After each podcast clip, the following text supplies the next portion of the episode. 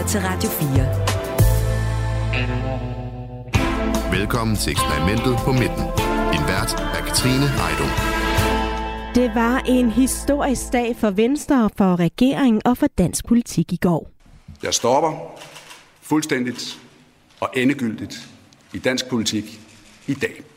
Jakob Ellemann Jensen stopper som formand for Venstre. Det sagde han for rullende kamera for en presse, der var blevet hasteindkaldt til et pressemøde om situationen i Venstre.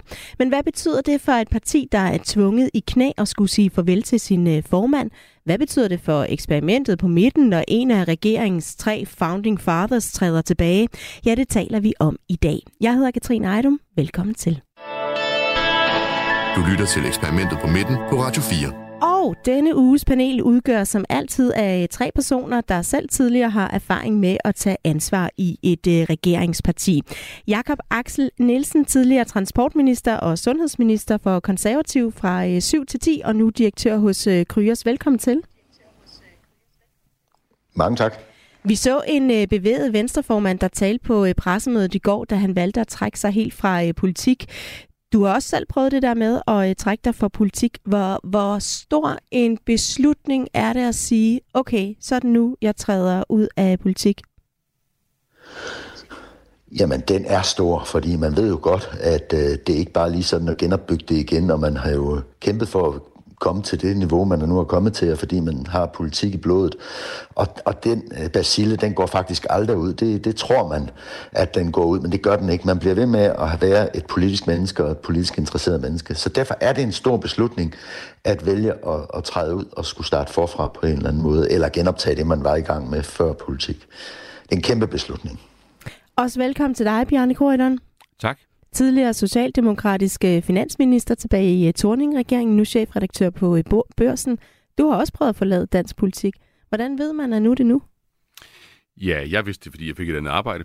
Øh, og det er jo sådan, de fleste almindelige mennesker øh, ved, at de, at de skal skifte. Øh, jeg synes jo, man gør klogt i at prøve at opføre sig lidt som et almindeligt menneske en gang imellem os, selvom man er i, i, i politik. Og da Ellemann øh, holdt sin tale i går, så var det jo også lidt som almindelig menneske, hvor han blandt andet sagde, at han glæder sig til at bruge mere tid øh, med sin familie. Altså, hvor meget betyder det i en, eller hvor meget fylder det i en familie, når man er toppolitiker? Ja, hvis man er rigtig toppolitiker, så, øh, så går det hårdt ud over ens familie. Øh, og sådan er det. Øh, at det er jo et, et job, der fængsler en øh, altså i, i tid øh, fra, fra morgen til aften, nogle gange nat, og og i virkeligheden meget ofte alle ugens øh, syv dage, og det kan man jo godt forsøge at kompensere for på, på, på mange måder, øh, altså følelsesmæssigt og, og praktisk osv., men, men, men man lyver for sig selv, hvis ikke man ser i øjnene, at det har en, øh, en pris for dem, man er, er tættest på. Øh, sådan, sådan er det bare. Også velkommen til dig, Jakob Blomgren. Tidligere særlige rådgiver hos øh, Radikale, blandt andet for øh, Morten Østergaard, og nu partner i Public Affairs virksomheden Rode Pedersen. Altså, Ellemann siger jo i går, at det er hans egen øh, beslutning, og øh, han nævner også, at han har øh, drøftet det lige med nogle nærmeste, men det er hans egen beslutning. Hvor meget indflydelse tror du, at rådgivere og så videre har haft på den her beslutning? Øh, jeg tror selve beslutningen om, at han trækker sig, den er mere strukturelt betinget. At han er simpelthen blevet sur i det. CO2-afgiften i landbruget var måske dråben, der gjorde, at han fandt ud af, hvor svært det egentlig er at lede partiet, lede det i en regering – Øh, jeg tror, rådgiver har en vigtig rolle i, at det er nogen, man kan tale med, nogen, der ikke selv har politiske interesser på spil i det her. Øh, så det er måske mere eksekveringen, øh, og måske også beslutningen, eller hvordan man modner den, og hvordan man træffer den, hvordan man eksekverer på den, altså hvordan afvikler man pressemødet, hvad er det, man skal sige, hvordan bliver tiden bagefter. Det er sådan noget, man kan drøfte i, øh, i et fortroligt rum med sin rådgiver. Og synes du, den måde, det så blev gjort på, den måde, man blev indkaldt til pressemøde, og den måde, det blev afholdt på, var det sådan, du også ville have gjort som rådgiver, tror du?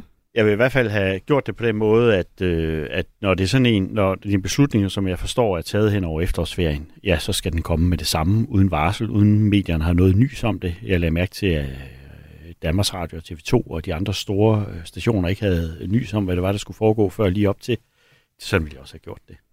Velkommen til øh, jer alle tre. I hvert fald den næste times tid, der zoomer vi øh, ind på øh, Ellemands exit og hvad det betyder, både for Venstre, men altså også for hele eksperimentet på midten. Du lytter til Radio 4. Ja, fordi den opgave, Ellemann fik, det var jo at samle stumperne efter det øh, venstre, der var. Og øh, nu er han gået af. Han konstaterer, at det ikke lykkes. Øh, men han trækker sig altså fra øh, politik, og det gør han jo altså på et tidspunkt. Og det ser rimelig skidt ud for partiet står nærmest i en historisk krise. Bjarne Korydon, måske var det ikke så overraskende, at det var der, det bare hen af. Men er du overrasket over, at, at det kom i går? Nej, det var jeg faktisk ikke, øh, og det siger jeg ikke for sådan at, at lyde overklog, for det ikke var, var ikke sådan, jeg havde fået noget tip, som, som andre ikke havde fået, men jeg, jeg må sige, at det har været, øh, over en længere periode har det været sådan, at man har kunne mærke, at det er bare derhen. Øh, og, og det har man kunne mærke på øh, signalerne for mange af de mennesker, der er omkring, øh, tæt omkring Venstre, også inde i, i Venstre. Øh, og der var ikke nogen tvivl om, at der, der foregik en, en proces, som havde til, til formål altså at, at, at nå det her resultat. Og der har været nogle klare signaler om, at, øh, at det var ikke bare et, et langt sejt træk at få, få, få Jacob Ellemann ud. Det var noget, der, der godt kunne komme til at ske ret hurtigt, og det er endda blevet, blevet sådan nævnt relativt eksplicit, at, at inden årsskiftet øh, op mod årsmødet øh, og så videre var, var relevante pejlemærker. Så jeg synes egentlig ikke, at det er, er overraskende, at der skete den her acceleration. Jeg er slet ikke i tvivl om, at, at det har ikke været nogen specielt smuk proces øh, heller. Øh, der er sikkert blevet der er blevet presset og spundet øh, godt og grundigt øh, rundt, om, rundt om ham. Det er jeg ikke i tvivl om. Altså det er jo nærmest sådan en form for dramaturgi, der går i gang ikke? omkring sådan et exit. Først så kommer de øh, anonyme kilder, så kommer de, øh, de med navn nævnte kilder øh, fra baglandet. Så var det nogle tidligere venstreprofiler, vi så være ude, og samtidig så går øh, ordene fra medierne fra at være sådan noget med, med presset og kritik til, jeg så ord som dødsspiraler, dead man walking. Altså den her dramaturgi, øh, øh, Jakob Blomgren, ved man godt, når den er i gang, hvor historien ender henne, som, som den, der sidder i det? Øh, altså, det øh, vi så i går, det er så usædvanligt, at det findes der ikke ret mange drejebøger for. Der findes selvfølgelig noget, man som rådgiver kan øh, tage til sig nogle erfaringer fra andre partilederskifter, men, men, men, men det her i går, det var meget dramatisk. Øh, Øh, ja, selvfølgelig er man forberedt på, at der kommer de her diskussioner om, at øh, partilederen ikke har slået til. Øh, der kommer de her analyser omkring Ellemann. At analyserne omkring, hvor Venstre står i regeringen, de udfolder sig. Det er jeg helt sikker på, at man er forberedt på. Der var jo også nogen, der, der talte om, at, øh, at øh, Ellemanns dage, selvom de var talte, så var der nogen, der gav ham til kommunalvalget, og nogen gav ham endda til, øh, eller nogen gav ham til EP-valget til, til juni. Jakob Axel Nielsen, hvorfor tror du, det bliver lige nu, at Ellemann vælger at sige farvel? Jamen, jeg tror, han er kørt træt, men altså, øh, jeg skal vel ligesom Bjarne sige, jeg er heller ikke overklog, men jeg har lige været på efterårsferie, og jeg, øh, vi fløj for en uge siden, sagde jeg til min kone, han er ikke formand til jul. Og det var ligesom, jeg vil sige ligesom Bjarne, det her, kone. det kunne man mærke. okay, altså øh, det her, det kunne man mærke, og hvordan kunne man mærke det? Det kunne man ved, at øh, de havde en ordfører, der var ude at sige øh, på spørgsmålet fra DR, øh, er, er Venstre ikke landbrugsparti? Og der tøver hun jo meget og siger, øh, nej, vi er et parti for alle. Og, og Venstre er jo karakteriseret ved at være et meget, meget, meget stort medlemsparti. Og medlemmerne er karakteriseret ved at være sådan traditionelle, gamle landbovenstre. Mens Venstre har jo for ikke ret mange år siden jo været Danmarks største parti. Og det var de jo selvfølgelig, fordi de blev størst i byerne. Øh, det blev de faktisk under Jakobs far Uffe tilbage i 98, og så igen i, i 2001 havde de 56 mandater under, under få. Og det bliver man jo kun så stor, hvis det er sådan, at man har fat i byerne. Og det var også de løsagtige vælgere, som ikke var medlem af Venstre. Og så kommer min pointe. Hele den her CO2-afgift, der er der et stort del af medlemsvenstre, og en Inger Støjberg, der puster til, at afgiften skal ligge ikke i stallen, men ude i køledisken. Mens Jakob Ellemann udmærket godt ved, at hvis man skal være et stort parti, og være et parti for alle, et folkeparti, så skal den her CO2-afgift ligge ude i produktionen, og det er der mange savlige grunde til, at den skal. Og den tror jeg ikke, han har orket, og man kunne godt se, det var jo mission impossible. Udover har han jo fået en fuldstændig umulig opgave, dengang han blev formand, med en formand, der op til valgkampen stikker partiet i ryggen, øh, med en formand, der hopper ud, og, eller en eksformand og en eksstatsminister, der stifter sit eget parti. Og så var han jo tvunget til, hvis Venstre skulle se sig selv i øjnene som et stort parti, og så stemme for en rigsretssag mod Inger Støjberg. Øh, og det kan Baglandsvenstre nok heller ikke helt forstå. Så der har jo været masser af fjender i Baglandsvenstre, og alle øh, de mange danskere, der taler om en bred samlingsregering, de var der så ikke lige for ham nu. Vi skal nok lige, jeg øh, synes, han har været på Mission Impossible. Vi skal nok lige vende tilbage til den her Mission Impossible, som øh, Ellemann har været på. Men hvis vi lige kigger på øh, den nuværende situation, så kan man sige, at det er jo et, øh, nogle meningsmålinger. Hvis det var en sort piste, så var det både meget stejlt og meget iset nedad. I modsætning til i 19, da Ellemann overtog den her formandstol, hvor øh, næsten en fjerdedel af vælgerne vil, vil sætte deres kryds hos øh, Venstre. Øh, Jakob Blamgren, hvor meget øh, betyder meningsmålinger og en tiltagende kritik for baglandet for, at det nu blev det nu? Jamen, øh, den betyder da meget. Øh, alle de øh, politikere siger, at vi går ikke op i målingerne. Øh, de lyver. Selvfølgelig gør man det. Øh, man følger dem ugenligt. Man følger øh, spændt på, hvordan det går i ens eget parti. Jeg vil sige, kombinationen af, at der er kritik for baglandet og faldende meningsmålinger, men så er det også, hvad er det så, man ser ud i? Hvor er den næste succes, den her parti kan klamre sig til? Øh, og, her, og den manglede, eller hvad? Ja, den manglede. Der var jo en trussel i den der CO2-afgift. Øh, den er beskrevet i regeringsgrundlaget, men jeg mener også sige, at den er beskrevet balanceret, fordi der står også, at vi må ikke tage arbejdspladser, og der skal føres penge tilbage til sektoren, osv. osv. Alligevel opstår diskussionen internt i Venstre. Det er virkelig, virkelig farligt. Øh, og der må man jo sige, der har man jo kunnet sidde i Venstre og kigge ud, hvad er det egentlig, vi har, og kigge frem til. Øh, ekspertudvalget kommer, og der skal en politisk proces i gang, der skal placere den her CO2-afgift, og jeg tror, de fleste økonomer vil sige det, som Jacob også sagde før, jamen altså, skal den give mening, skal den ligge i produktionen, og pludselig dukker der sådan en diskussion op, om den skal ligge i køledisken eller i produktionen.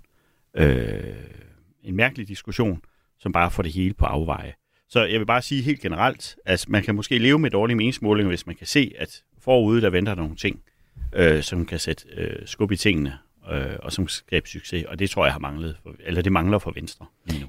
Ja, og hvis man så kigger på den her tid som formand, så har det altså heller ikke været den nemmeste politiske periode, hvor Ellemann har skulle styre øh, Venstres ord i. Han har først øh, samlet nogle stumper efter en formandsballade mellem øh, Lars Lykke og Christian Jensen, og så havde vi Inger Støjberg og rigsretssagen, og så både Inger Støjberg og Lars Lykke, der altså melder sig på banen med, med nye partier, som kan være med til at hente nogle, nogle venstre stemmer. Bjarne Korgedon, hvor svær en opgave har det været for Ellemann?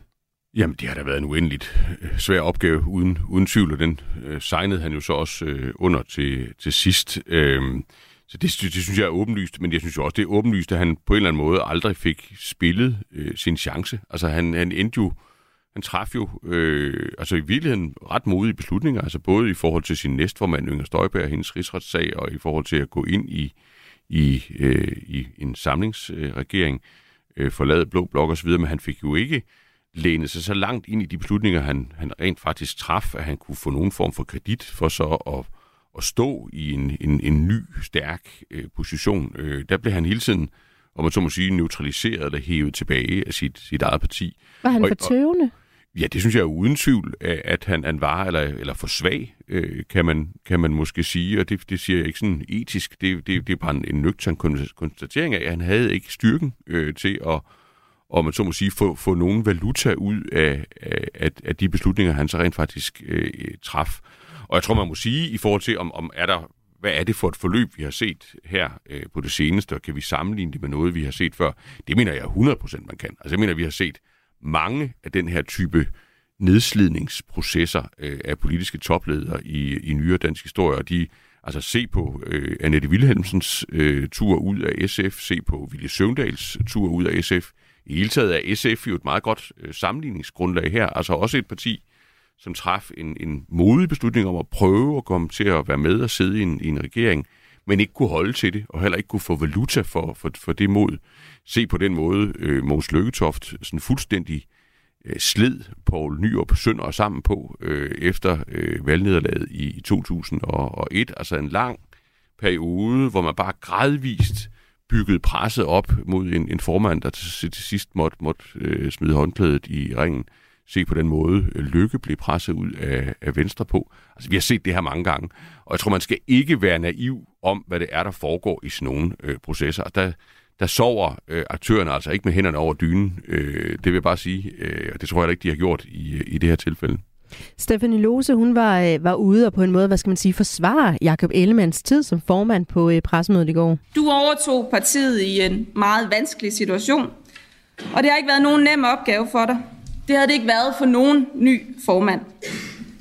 Du har slidt og slæbt. Du har aldrig nogensinde sat dig selv over partiet.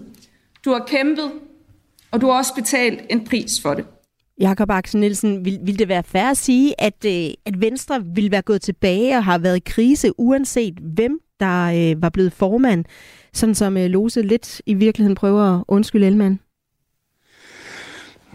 Øh, ja, det synes jeg, øh, selvom jeg er øh, med på, at han ikke selv har fået valuta for alle de måde beslutninger, han traf, og, og det, en anden formand måske kunne have ageret anderledes. Men han er født med så kæmpe store problemer, at det er næsten... Jeg, jeg mener, det var øh, mission impossible. Øhm, og så har han selvfølgelig selv skabt nogle problemer ved øh, og, øh, i valgkampen at hoppe så meget højt op i et træ, at han aldrig nogensinde ville gøre Mette Frederiksen til statsminister og så hoppe ind i det her projekt. Men der, det er jo så omvendt også det, Bjarne siger, at det var en meget, meget modig beslutning, og den skulle han have høstet noget kredit på og sagt, ja, jeg har slået mig på hvert en gren på vej ned ad træet, men jeg gør det, fordi det er rigtigt. Øh, det havde han så ikke lige øh, styrken til. Men jeg tror, at Venstre er født med nogle problemer.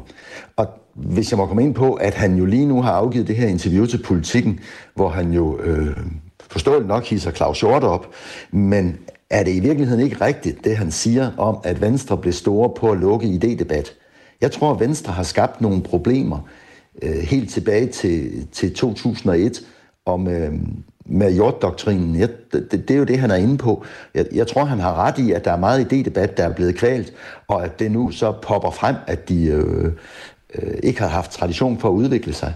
Så Venstre har jo i virkeligheden været i en langvarig krise. På den måde kan det jo måske ligne de konservatives, øh, hvor, hvor Slytter i virkeligheden, øh, som er en mægtig person i de konservative, men jo ikke sørget for et generationsskifte. Øh, øh, og at der var nogen til at tage over idépolitisk, og når man så var martret af en tamilsag, ja, så var det jo født til at, at skulle give øh, problemer. Og måske kan man sige det samme i Venstre, at der har under få og, og Lars Lykkes første regering fortsat jo lidt øh, fogsporet, jo ikke været plads til en idédebat. Det blev øh, slået ned, fordi Socialdemokraterne jo altid vandt på skattespørgsmål, så, så Venstre har ikke været stillet frit. Øh, så jeg forstår egentlig godt det, han sagde i det der politikken-interview, men jeg forstår også godt, at Claus Hjort øh, slår tilbage, fordi han jo var med til at bygge partiet op til 56 mandater. Og når først Claus Hjort går ud, øh, og så siden Christian Majdal, som er en sindemand, jamen, så er løbet kørt.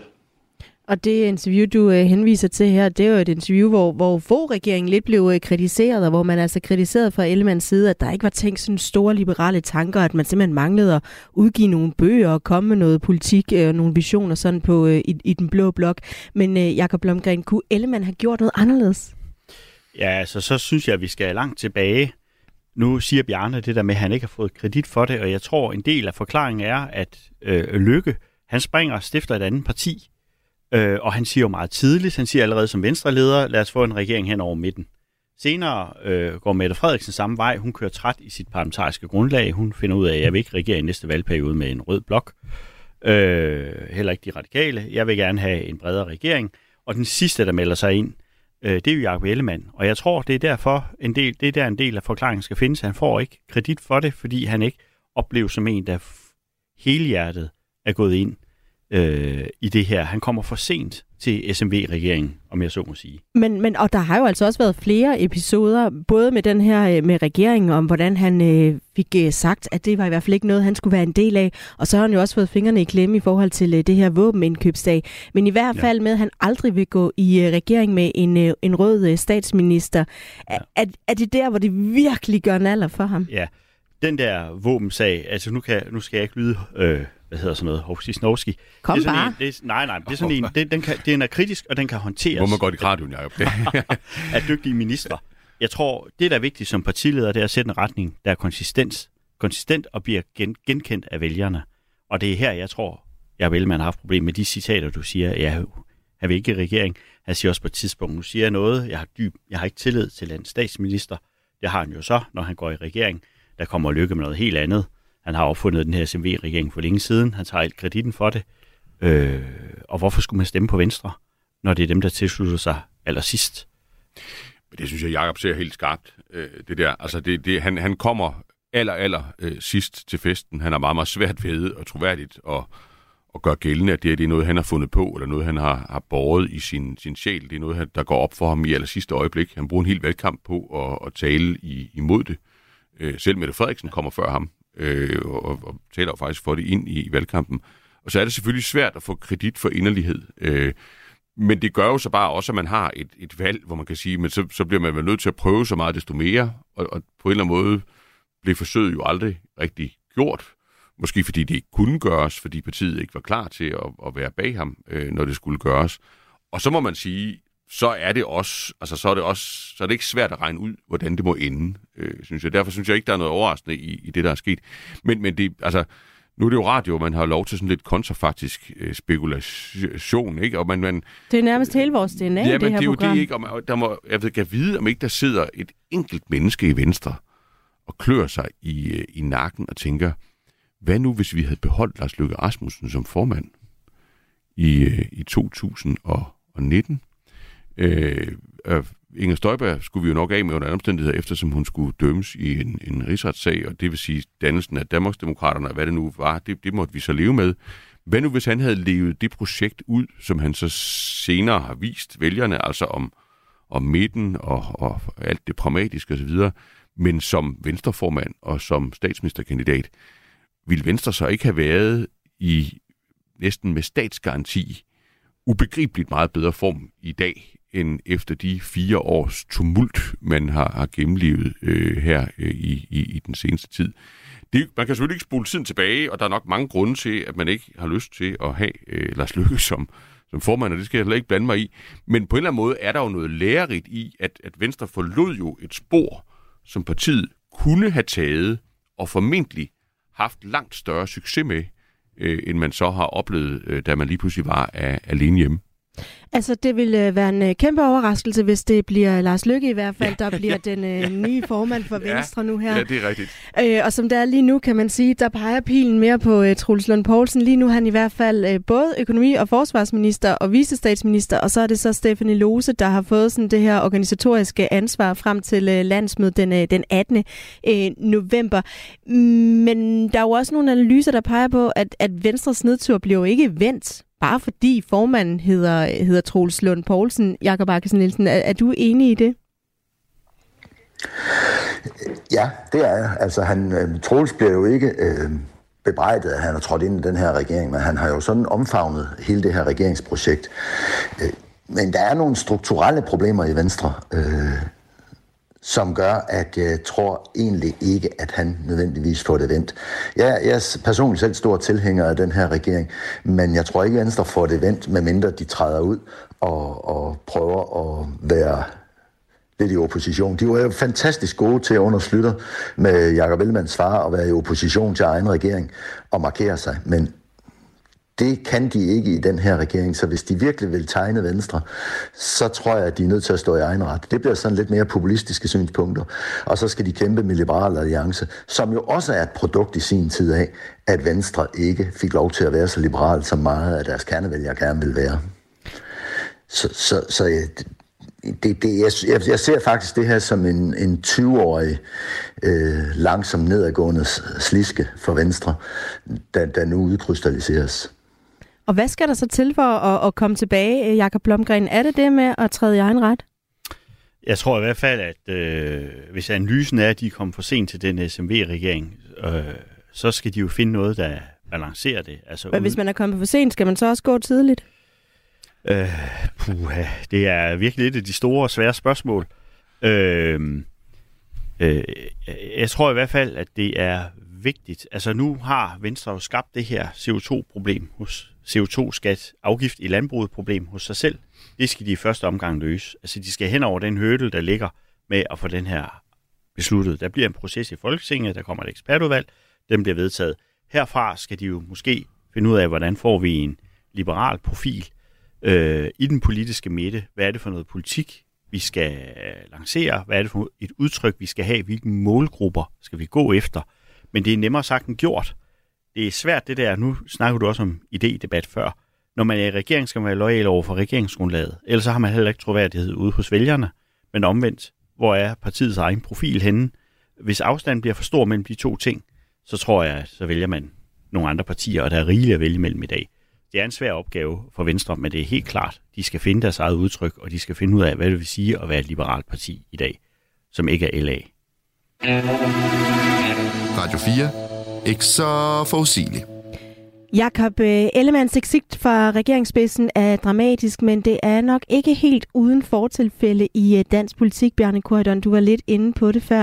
Lad os lige uh, tage et klip med Willy Søvndal. Dagens helt store politiske nyhed har selvfølgelig været Willy Søvndals afgang som formand for SF. Jeg stopper som formand for SF ville Søvndal har i syv år siddet som formand for SF. Efter folketingsvalget sidste år har partiet som bekendt haft store problemer og været udsat for massiv intern kritik. I dag valgte Ville Søvndal så at kaste håndklædet i ringen og overlade partilederskabet til en anden. Ja, det var TV Syd her, der var på pletten, da Søvndal i øh, 12 trak sig fra formandsposten i SF, og, øh, og så sendte øh, partiet ud i et øh, benhårdt øh, formandsopgør. Øh, Bjarne Korydon, du var øh, finansminister for Socialdemokratiet i øh, den regering, og øh, efter nogle sådan forholdsvis øh, store uenigheder, så var det jo altså Annette Wilhelmsen, der, øh, der endte med at, øh, at blive øh, Søvndals efterfølger og så halvandet år senere trække SF ud af regeringen. Hvordan var det at, at opleve det her forløb sådan mere eller mindre indenfra?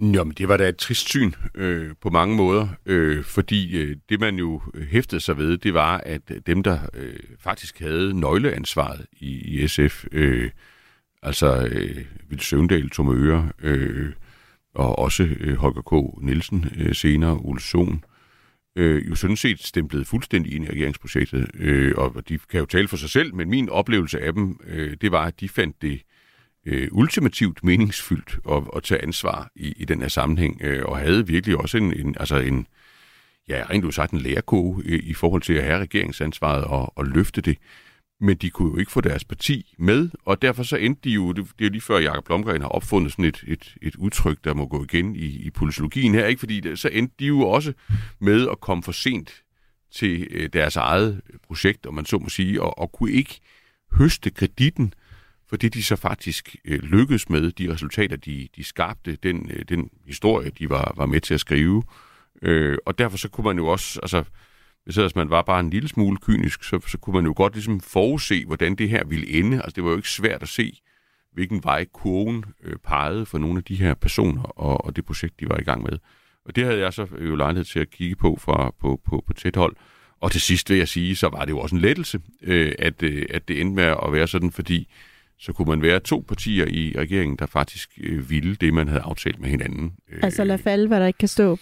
Ja, altså det, det, ja, det, det må man sige, at der, der kom jo da i hvert fald en, en, en renhed øh, ud af at, at, at få afviklet øh, SF's regeringsdeltagelse, øh, som var nyttig for regeringen. Det, det endte jo også med, at jo i hvert fald Socialdemokratiet fik et, et rigtig godt valg øh, ud, af, øh, ud af den regeringsperiode. Øh, og det, der tror jeg, at SF's udtræden var et, et, et nødvendigt skridt der, men det var jo en beslutning, de selv måtte træffe. Det var en proces, de selv måtte gennemleve. Vi tager lidt uh, øh, dyk mere i arkivet her, det er øh, TV2 Nord. For godt en halv time siden meddelte Lene Espersen fra Hirtals på et pressemøde, at hun træder tilbage som formand for det konservative Folkeparti. Hun går af efter flere dages massivt pres fra det konservative bagland. Jakob Axel Nielsen, øh, dit øh, parti øh, konservativ gennemgik også en voldsom krise i 11, da Lene Espersen trak sig som formand og, og kom ud som et, et, et ret personligt stormvær, der startede noget med en, med en ferie. Du var jo trådt ud af Folketinget inden da, men, men hvad betød det sådan for, for partiet, at der kommer sådan en intern splid på den her måde? Ja, det kunne måske sammenlignes lidt med, hvordan det refererede, at det foregik ved Venstres gruppemøder, fordi øh, altså, Lene kom i virkeligheden ret godt fra start, efter hun overtog fra Bent og fik nogle gode meningsmålinger. Øhm, men der sker der et eller andet i folketingsgruppen, når hun mister noget opbakning fra folketingsgruppen, og der var jo helt øh, øjensynligt ikke rigtig nogen, der støttede hende, da hun kom ud i stormvejr ved ikke at tage det der møde med Hillary Clinton op på Arktis. Og så kom der øh, i virkeligheden en uberettiget kritik af, af hende for, for, for ferierne, for det ene af ferierne var, var, var, at hun blev kaldt hjem, da Anders Fogh pludselig valgte at gå af, og det var, det var departementchefen i statsministeriet, der kaldte hende hjem. Det var hun lidt uforskyldt i.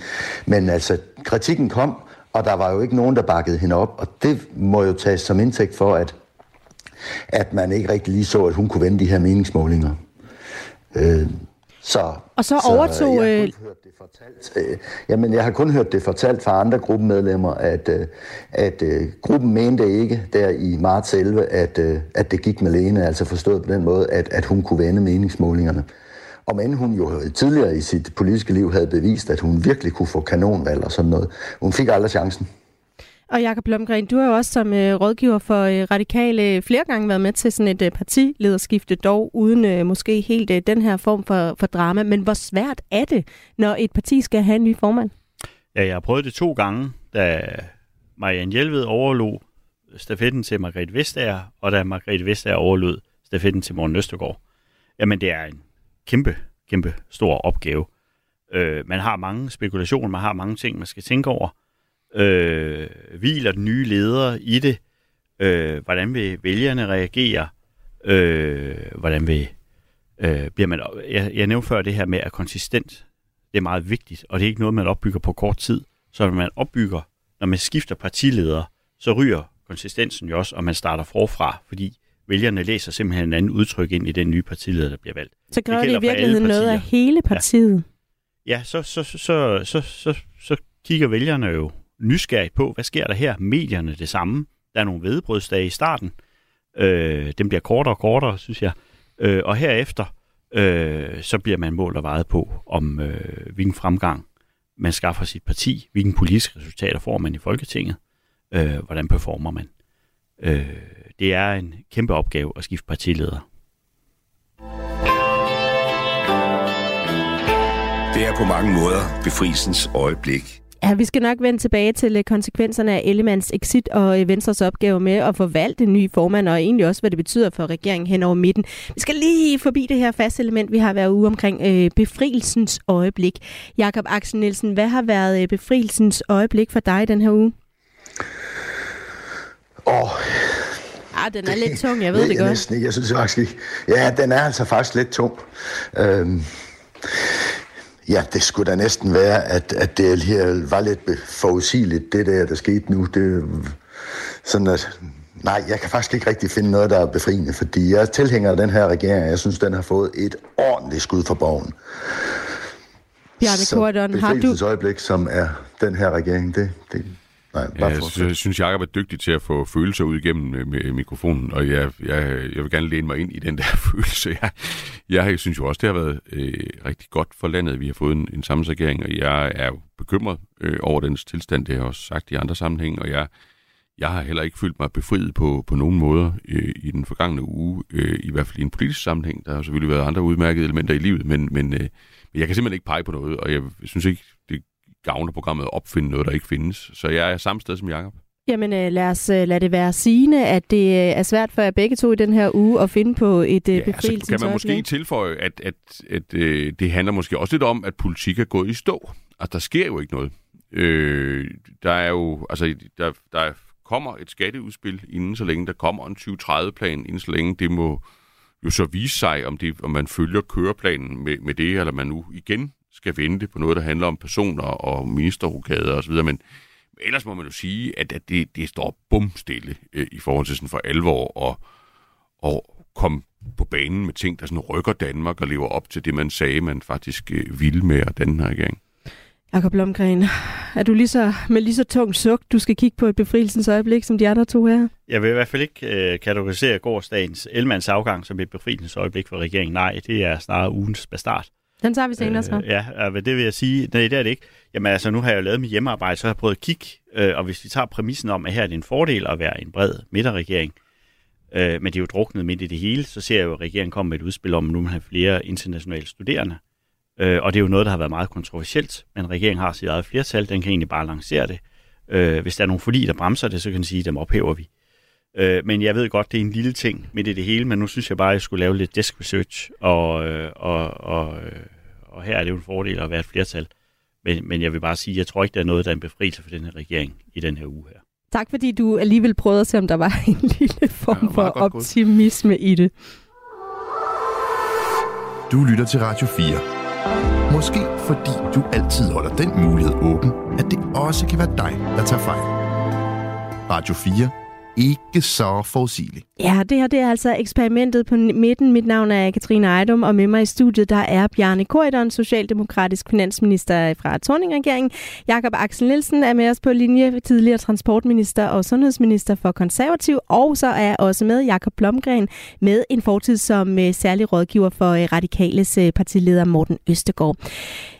Vi vender tilbage til det her exit og mere øh, i forhold til, hvad det egentlig betyder for øh, vores eksperiment på midten, altså Troels Lund Poulsen, der midlertidigt overtog ledelsen af Venstre-regeringen, han øh, gjorde det meget klart, at det her kommer ikke til at ændre på Venstres engagement i SVM-regeringen.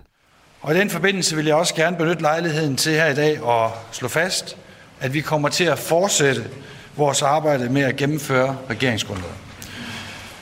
For jeg mener, at Venstre skal fortsætte i regering. Her er vi i gang med at skabe resultater og gøre en forskel for alle danskere. Jakob Blomgren, hvad betyder, eller hvad er den garanti fra Truls Lund Poulsen værd lige nu? Ej, jeg tror, jeg tror, det er helt reelt. Uh, nu nævnte Bjarne lige før, at der kommer en skatteplan, og der kommer en økonomisk 2030-plan. Den har de arbejdet på i måneder. Og der har de jo selvfølgelig også siddet i det forum, der hedder partiledere, hvor Truls Lund også uh, har siddet med sammen med Jacob Ellemann. Der har de jo siddet og arbejdet meget med de politiske balancer. Øh, alle partier skal kunne se sig selv i det. Venstre har arbejdet meget på det her øh, altså under radaren og på de indre linjer i regeringen. Øh, og det er klart, det skal eksekveres, og det har Troels Lund jo øh, været med til. Det tror jeg ikke, Venstre render fra på den korte bane. Nej, jeg synes mere, det er et spørgsmål om på den lange, lange bane. Hvad gør man egentlig? Hvad gør man ved næste valg? Øh, går man til valg på en SMV-regering, hvis man ikke synes, man har fået kredit nok for det, øh, for at være Venstre? Øh, men jeg tror, øh, folketingsåret ud, der tror jeg, de står ved CO2-afgift og den skatteplan og den økonomiske 2030-plan, der måtte komme. Vil du som rådgiver også uh, sige til Troels Lund, det ville være rigtig godt, hvis du lige fik slået fast, at vi stadigvæk er en del af det her regeringssamarbejde på trods af formandskift? Ja, fordi øh, øh, der taler jeg om konsistens igen, at øh, hvis du ikke vil det her, så skal du kunne pege på et alternativ. Hvis ikke man vil øh, bakke op om det regeringsgrundlag, som Troels Lund jo så øvrigt selv har forhandlet på Marienborg, og hvis man ikke vil bakke op om de planer, der kommer her i næste stykke tid, hvor er troværdigheden så henne? Så det vil jeg sige, inden man, man siger, at vi vil noget andet, så skal man have få på, hvad det noget andet er. Og Venstre er jo udfordret på sin parlamentarik, hvor kan gå hen og søge nye flertal. Den har gjort sig uvenner med Blå Blok, altså de andre partier i Blå Blok. Øh, og der skal opfindes noget nyt her. Der skal være en ny politisk strategi, inden man kan tale om. Bjarne Kordion, tror du, at man i øh, Socialdemokratiet, det er dem, du kender bedst, måske også øh, kan du øh, gætte til Moderaterne, om de nu bare blindt stoler på, at, at Venstre de kommer til at fortsætte med at være en del af SVM-regeringen? Jeg tror ikke, der er nogen blindhed. Jeg, jeg tror, der man laver en nøgtern vurdering i, i begge partier. Jeg tror, der er en tillid til, at det, der bliver sagt om, at man nu fortsætter, og man eksekverer på, på det, der er aftalt, det tror jeg, den tror jeg faktisk er stor. Jeg tror, man, man opfatter Troels Lund øh, Poulsen som en, en mand, man kan lave forretninger med, og som, øh, som man er vant til at arbejde sammen med, så jeg tror, der er et element af tryghed øh, i, i det. Så tror jeg, at Jacob har fuldstændig ret i, at, at det er i virkeligheden ikke det interessante. Altså det fik vi at vide allerede i går. Det ville have været en kæmpe overraskelse, hvis, hvis han havde sagt noget, noget andet. Øh, og jeg tror også godt, vi kan sådan nogenlunde gætte, hvad der kommer til at ske i den kommende tid. Det bliver ham, der kommer til at lancere regeringens øh, skattelettelser. De bliver lidt større, end det man oprindeligt havde aftalt. Altså fordi Venstre har brug for at få lidt ja, lækkert? Det, det tror jeg allerede, man havde aftalt øh, for, for et stykke tid siden, så det, det, det ligger det, det er forberedt, det ligger i, i kortene. Det vil han bruge som sin affyringsrampe, øh, sit øh, sådan første signaturprojekt for at vise, hvad, hvad han kan. Øh, det samme med en, en, en 2030-plan, som, så, hvor han vil pege på det den, den del af planen, hvor, hvor hans fingeraftryk kan ses, og så ruller man der ud af CO2-afgift, øh, ja, det får vi, men jo formentlig med en enorm kompensation til, til landbruget, som han så vil i tale sætte som en, en indrømmelse, han har sikret. Jeg tror også allerede, det er aftalt. Og så er det i virkeligheden, det synes jeg ikke, at det, det er jo spændende. Vi skal nok også komme til at dække det i børsen, og du kommer til at dække det her i Radio 4. Men det rigtig interessante ligger jo, som Jakob siger, øh, et kapitel længere frem. Og det er jo også derfor, de spørgsmål, han skal stilles nu, handler jo ikke så meget om de her ting. De handler jo i virkeligheden mere om, altså det her, den her skarpe kant, Jakob Ellemann lavede, Venstre skal ikke hjem øh, til Blå Blok, vi skal videre, altså ind mod midten, ind på midten. Kommer Troels Lund til at sige det lige så skarpt? Eller bliver der sådan en eller anden, bliver der åbnet en kattelem der, hvor han øh, et eller andet sted begynder at, at asfaltere en, en vej øh, tilbage til Blå Blok, så han i hvert fald har flere muligheder, end at gå all in på den her regering på, på det sådan lidt længere sigt. Det er det, det er det interessante spørgsmål. Det synes jeg, Jacob ser rigtigt. Øh, da der var pressemøde der i går, der øh, bed jeg mærke i, at øh, Truls Lund var ret øh, hurtig til at nævne klimaafgiften, altså på landbruget. Det var en af de sådan politiske evner, han, øh, emner, han rent faktisk sagde. Altså, at en eller anden grund havde han behov for at sige, at man også på det punkt står øh, bag øh, regeringsgrundlaget. Øh, Jakob Axel Nielsen, hvorfor tror du, han gør det? Ja, det er der to grunde til. Altså, først vil han sende det signal, og, øh, både til Socialdemokrater og Moderater, at de bliver i regering, og de bakker op. Og for det andet, så vil han også sende et signal til sit eget bagland om, at, at I skal ikke tro, at selvom at det er en, øh, en venstreformand, en kommende venstreformand nu, der er tættere på baglandsvenstre, at, at jeg viger fra det her. Og han prøver at modne sit bagland til at forstå, at der kommer en CO2-afgift ud i stallen. Men kommer, prøver han også her med at, at foregribe et eller andet form for internt øh, klimaopgør, Jakob Bromgren? Ja, det tror jeg, han gør. Og, øh, kan han ja, lykkes med det? Øh, ja, altså jeg synes, de har været meget effektive i går. Øh, læg mærke til, hvor hurtigt øh, fra KF'erne folk er ude og sige, altså midt ind i pressemødet den der for Søren Gade, så vidt jeg lige øh, erindrer, at øh, Troels bliver en god partileder for Venstre, øh, og samtidig slår man fast, slår Trosund fast, at CO2-afgiften, den bakker man op om. Det er et signal om, at Venstre vil ikke have mere ballade på den her CO2-afgift i landbruget, den kommer. Øh, og dermed lægger man også et stærkt, stærkt pres på eventuelle modkandidater, som vi jo ikke har hørt noget om, og som formentlig ikke er der til Troels Lund, at, øh, at Venstres linje skal være den her. Og den bliver svært at udfordre herfra med, med, med det tryk, Troels Lund han ligger i går. Ja, så tror jeg, man skal huske den her type symbolsager, altså CO2-afgift på landbruget for, for Venstre, dagpengeperiode øh, i Socialdemokratiet, udlændinge i, i det radikale øh, Venstre, øh, skattelettelser for, for SF, hvad, hvad det nu kan være. Man skal huske, at, at det der med, om, om der ligesom er utilfredshed eller ej, og hvor stærk den er, og hvordan den bliver artikuleret, det er jo ikke bare, altså det er jo ikke naturkræfter, vi taler om. Altså det er jo, det er jo et, et våben, man kan bruge i en proces, øh, der også handler om, hvilke personer, der skal stå stærkt, og hvem der skal stå øh, svagt. Og jeg er ikke særlig meget i tvivl om, at det her med at få skruet godt op på volumenknappen, og ligesom få skabt en stemning af, at der var sådan set fri skydning på formanden øh, på, på det her spørgsmål. Det, man kunne bare tømme, tømme føle, hele følelserne af på, på Jacob Ellemann. Øh, jamen det, det har jo været situationen i Venstre. Nu er situationen en anden. Nu er situationen øh, den, at man øh, ser ud til at være på vej til at få en formand, som man har lyst til at bakke op, og så skruer man ned for det, man føler. Øh, og det er man fuldstændig i stand til. Altså, det er sådan, partier fun- fungerer. Altså, det er jo ikke, det er jo ikke sådan, at der bare er et, et, et konstant niveau af, af følelsesgenereret frustration over noget, man bare dybt ned i maven ikke kan holde ud. Altså, det her, det er processer, som i et eller andet omfang bliver styret af personer, og de handler om magt. Tror du så, at der øh, kommer en modkandidat? Nu sagde Blomgren nok ikke, men tror du, der kan komme en, en modkandidat, som netop kan være en, der vil noget andet end regeringssamarbejdet og, øh, og noget andet på, øh, på et øh, CO2-afgift? Det føler mig slet ikke klog nok til at vurdere, men det vil overraske mig helt enormt. Altså, jeg, jeg vil, altså det, det er da meget muligt, at, at, at, at der er en lykkerider, øh, eller, eller to, som, øh, som tænker, at de skal have deres øh, 15 minutes of fame øh, på det her. Det, det er der set før i, i historien. Men jeg har meget svært ved at forestille mig, at et seriøst øh, menneske øh, sådan for alvor skulle, skulle vælge at tage den øh, chance. Det vil overraske mig enormt meget, men jeg har da også prøvet at blive overrasket før. Øh, det, jeg, jeg, jeg tror det virkelig ikke. Det virker som om det her det er, det er syet grundigt til, øh, og det tror jeg faktisk, det har været et stykke tid. Øh, og derfor tror jeg også, at, at mange af de her aktører, de, ja, jeg er ikke sikker på, hvor overrasket de, de er over heller, at, at, at det var slut med Jacob Ellemann. Det tror jeg sådan set, de har arbejdet mere eller mindre aktivt på en periode. Øh, Jakob Blomgren, nu siger du, at øh, noget af det interessante, det bliver det her med faktisk at se et kapitel længere fremme, altså hvad der kommer til at ske op mod en, øh, en, en valgkamp næste gang, der skal være et valg. Men tror du, det her er begyndelsen på enden for øh, Venstres øh, regeringssamarbejde hen over midten? Øh, ja, altså det er... øh, på en eller anden måde, så vil jeg sige, altså hvis vi skal holde fast i, i den, altså hvis jeg skal holde fast i min egen analyse, at det er Socialdemokraterne, det er Moderaterne, der tager alt øh, upside på den her SMV-regering, så er det klart, så skal Venstre finde på noget andet. Og det kan jo godt indbære enten, at man kører en selvstændig profil i regeringen, det er svært. Bjørn hævde før SF i Torning-regeringen, det er svært at køre med et dobbeltbogholderi. Mm. Et er, at vi støtter regeringsgrundlaget, et er, at vi udvikler vores egen partipolitik. Det er jo også svært for SF i Torning-regering.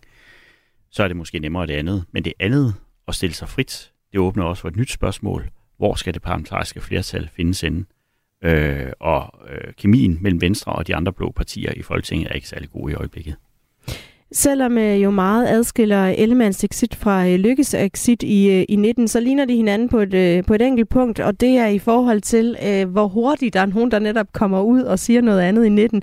Der var der en, øh, en time efter, at han var gået Lykke, der øh, var den første opbakning ud til Ellemann, og øh, som du sagde før, øh, Jakob Blomgren, så var det faktisk mens pressemødet var i gang, at øh, Søren Gade øh, skrev på øh, sin øh, Facebook, at han støtter formandskabet med øh, Troels Lund Poulsen som øh, formand, og så Stephanie Lose som øh, næstformand. Og så kommer altså de altså alle sammen, ikke? Anders Fogh og Claus Hjort og hvem der nu ellers er ude og støtte ham også. Øh, Jakob Axel Nielsen, betyder det noget for regeringssamarbejdet, hvem der ender som formand for Venstre, tror du?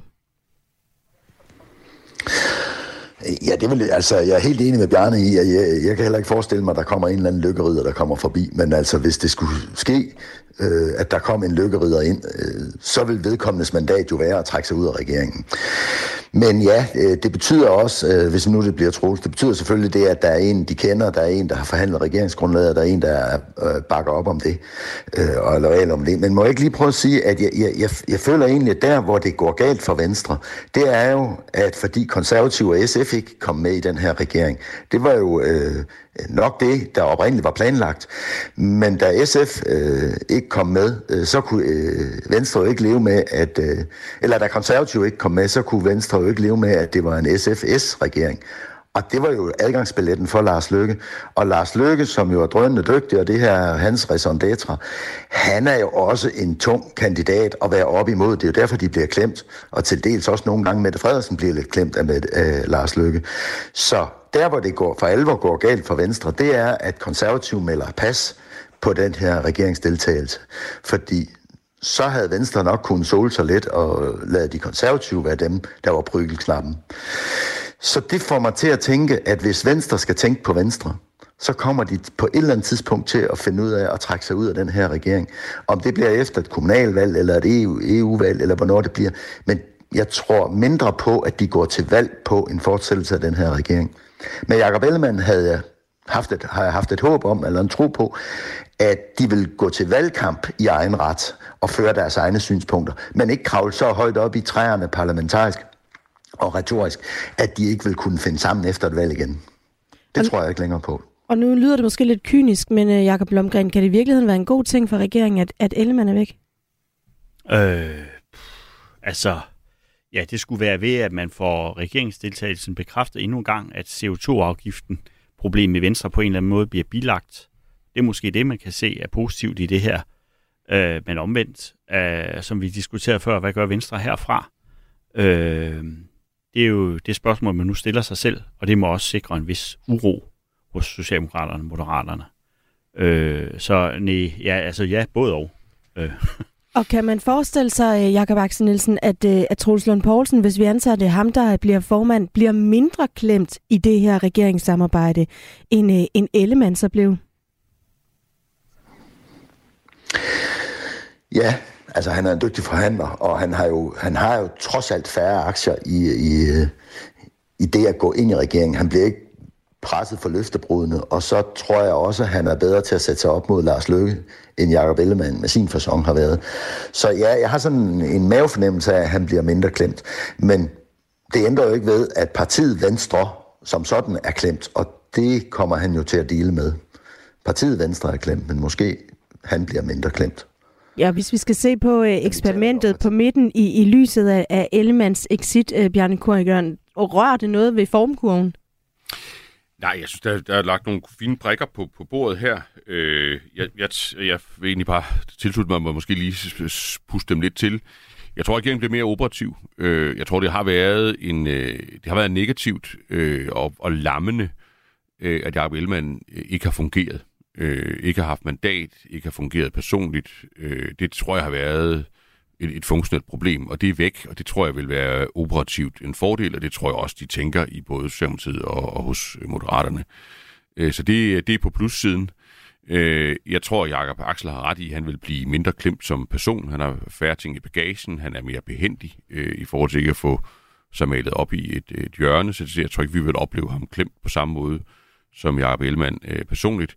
Jeg tror ikke, han har løst eller på vej til at løse øh, Venstres problemer, fordi tilbage til det, vi talte om tidligere, så vil det jo kræve, at man ligesom fik at man holdt op med at komme for sent. Altså man for alvor kom ind og stillede sig og fik fuld kredit for, for den her regeringsdeltagelse. Det, det tror jeg ikke er hans agenda. Jeg tror måske heller ikke, han har evnerne. Øh, jeg tror, han er langt fra at, at kunne tale til den gruppe af vælgere, øh, som, som ellers er tiltrukket af, af moderaterne og af, af midten.